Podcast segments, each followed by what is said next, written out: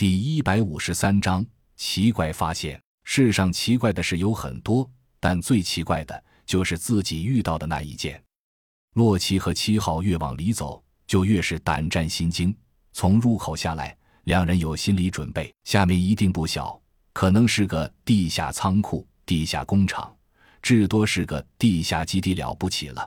但眼见的地方已经足够称为一座地下城市，四横八纵的街道不说，竟然还有各种各样的生活设施，酒店、饭馆、百货、车行，竟然一样不缺。而且空间里一直有亮光，洛奇猜测是顶棚，居然还会发出神秘的光源，照得整个区域如同白昼。这是什么地方？完全是一座肝胆俱全的小型城市啊！而与整体城市建设的完整性相比，区里一片死寂，宛如一片死区，没有任何声音，任何静得人耳骨发胀。这到底是哪里？谁造了这么个鬼地方？甄孝阳他们又在哪里呢？七号被这种压抑的气氛弄得心里极度抑郁，几乎想大喊几声来舒缓心中的难受。就在他情绪波动的档口。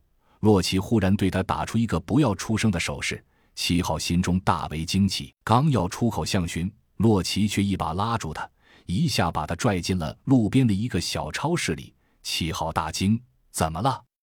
洛奇拉着他藏在一组货架后面，轻轻抬手指了指窗外：“尸潮，是尸潮，大规模的丧尸，就像潮水般从街道的那一头涌出来，从他们藏身的门前经过。”七号惊得一身冷汗，这么多丧尸，他们就算三头六臂也绝对没法抗衡。如果被发现，后果……想到这里，七号有些感激的看了洛奇一眼，却惊奇的发现洛奇已是满头大汗。七号大惊，又发现了新的威胁吗？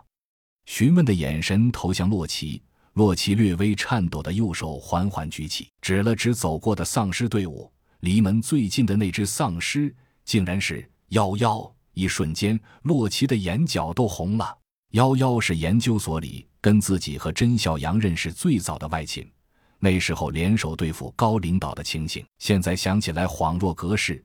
自己不远万里跑来这里，固然主要是为了甄孝阳，但不可否认，这些兄弟和朋友也占了很重要的因素。如今一见，朋友加战友以这样一种样子。出现在自己面前，洛奇不由得悲从中来，眼眶都不由自主的红了，双双紧紧攥着，指甲都陷进了肉里。他死死地盯着幺幺，似乎想把这位兄弟的样子牢牢记在心里。突然，他像是想起了什么，浑身一阵颤抖。七号正在难过，见洛奇的样子，顿时就明白了，洛奇害怕的是从狮群中看到甄孝阳的身影。两人都不说话。只是静静地看着外面如潮的狮群经过，奥丁有些紧张地靠在洛奇脚边，嘴里轻微的呜呜呜鸣叫着。洛奇与七号两人的眼里既有希冀，又有恐惧，担心看到绝对不想看到的身影。然而，直到尸群全部通过，也没有再见到两人熟悉的身影。正在两人纠结的时候，身后的套间里突然发出“哐当”一声响，发生了什么？洛奇和七号对视一眼，打出手势，示意他别担心。看着前面，自己却提着刀向后走去。七号的心几乎提在嗓子眼上。自从到了这地下世界，他觉得自己的认知仿佛都被改变了，好像是一个没有边界的梦。幸亏有洛奇在，自己之前一直找他的毛病，到了这险地里才发现他的可靠。后面到底发生了什么？